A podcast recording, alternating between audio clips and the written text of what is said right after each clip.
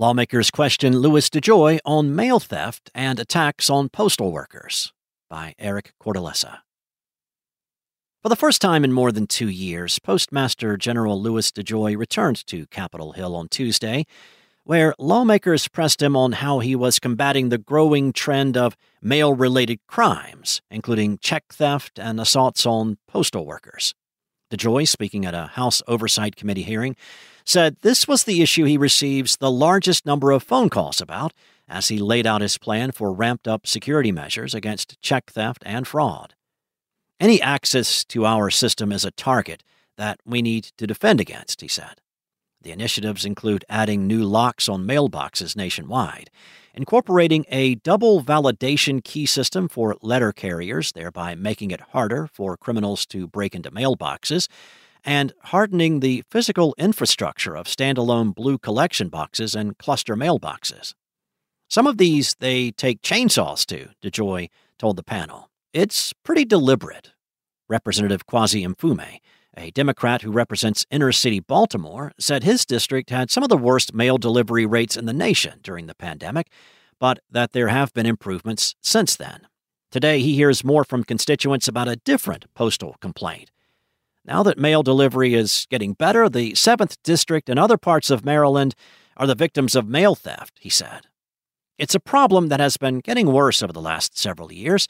The Postal Inspection Service has said it received roughly 300,000 complaints about mail theft from March 2020 through February 2021. That was more than double the number from a year earlier, when the nation was still gripped in the pandemic. Checks, in particular, are stolen from the mail at high rates. Last year, U.S. banks filed roughly 680,000 check fraud reports, according to data from an enforcement division of the Treasury Department. That is nearly double the amount of such reports filed in 2021. The postal chief emphasized how such crime marked a disruption to the USPS's business model our service is the ability of people to conduct commerce through the Postal Service, and crime, throughout history, has always been a deterrent to commerce, DeJoy said.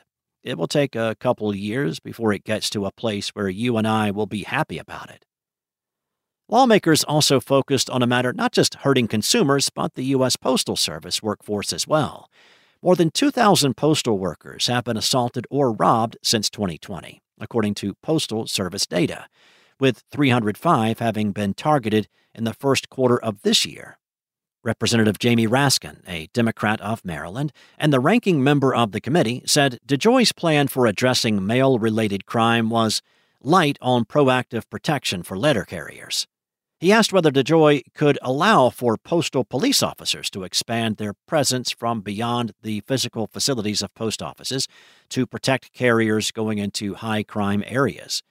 DeJoy said he lacked the statutory authority to dispatch those officers elsewhere, and added that even if he did, he didn't have enough at his disposal to make a large enough impact. If I had 60,000, I would come to you and ask for the authority to do what you are asking us to do, DeJoy said. I don't. I have 600.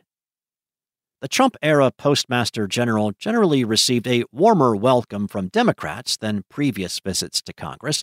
Multiple members thanked him for his role in helping last year to pass the Postal Service Reform Act, landmark legislation that codified six day delivery into law and ended a federal mandate that the USPS prepay the health plans for retirees, an onerous requirement imposed on no other federal agency. Others also gave him credit for the Postal Service's success handling midterm election mail. 99% of all of 2022 mail ballots were delivered within three days. Mfume, who said he was concerned 650,000 ballots out of 54 million weren't returned on time, later credited DeJoy for overseeing some sense of progress as a whole.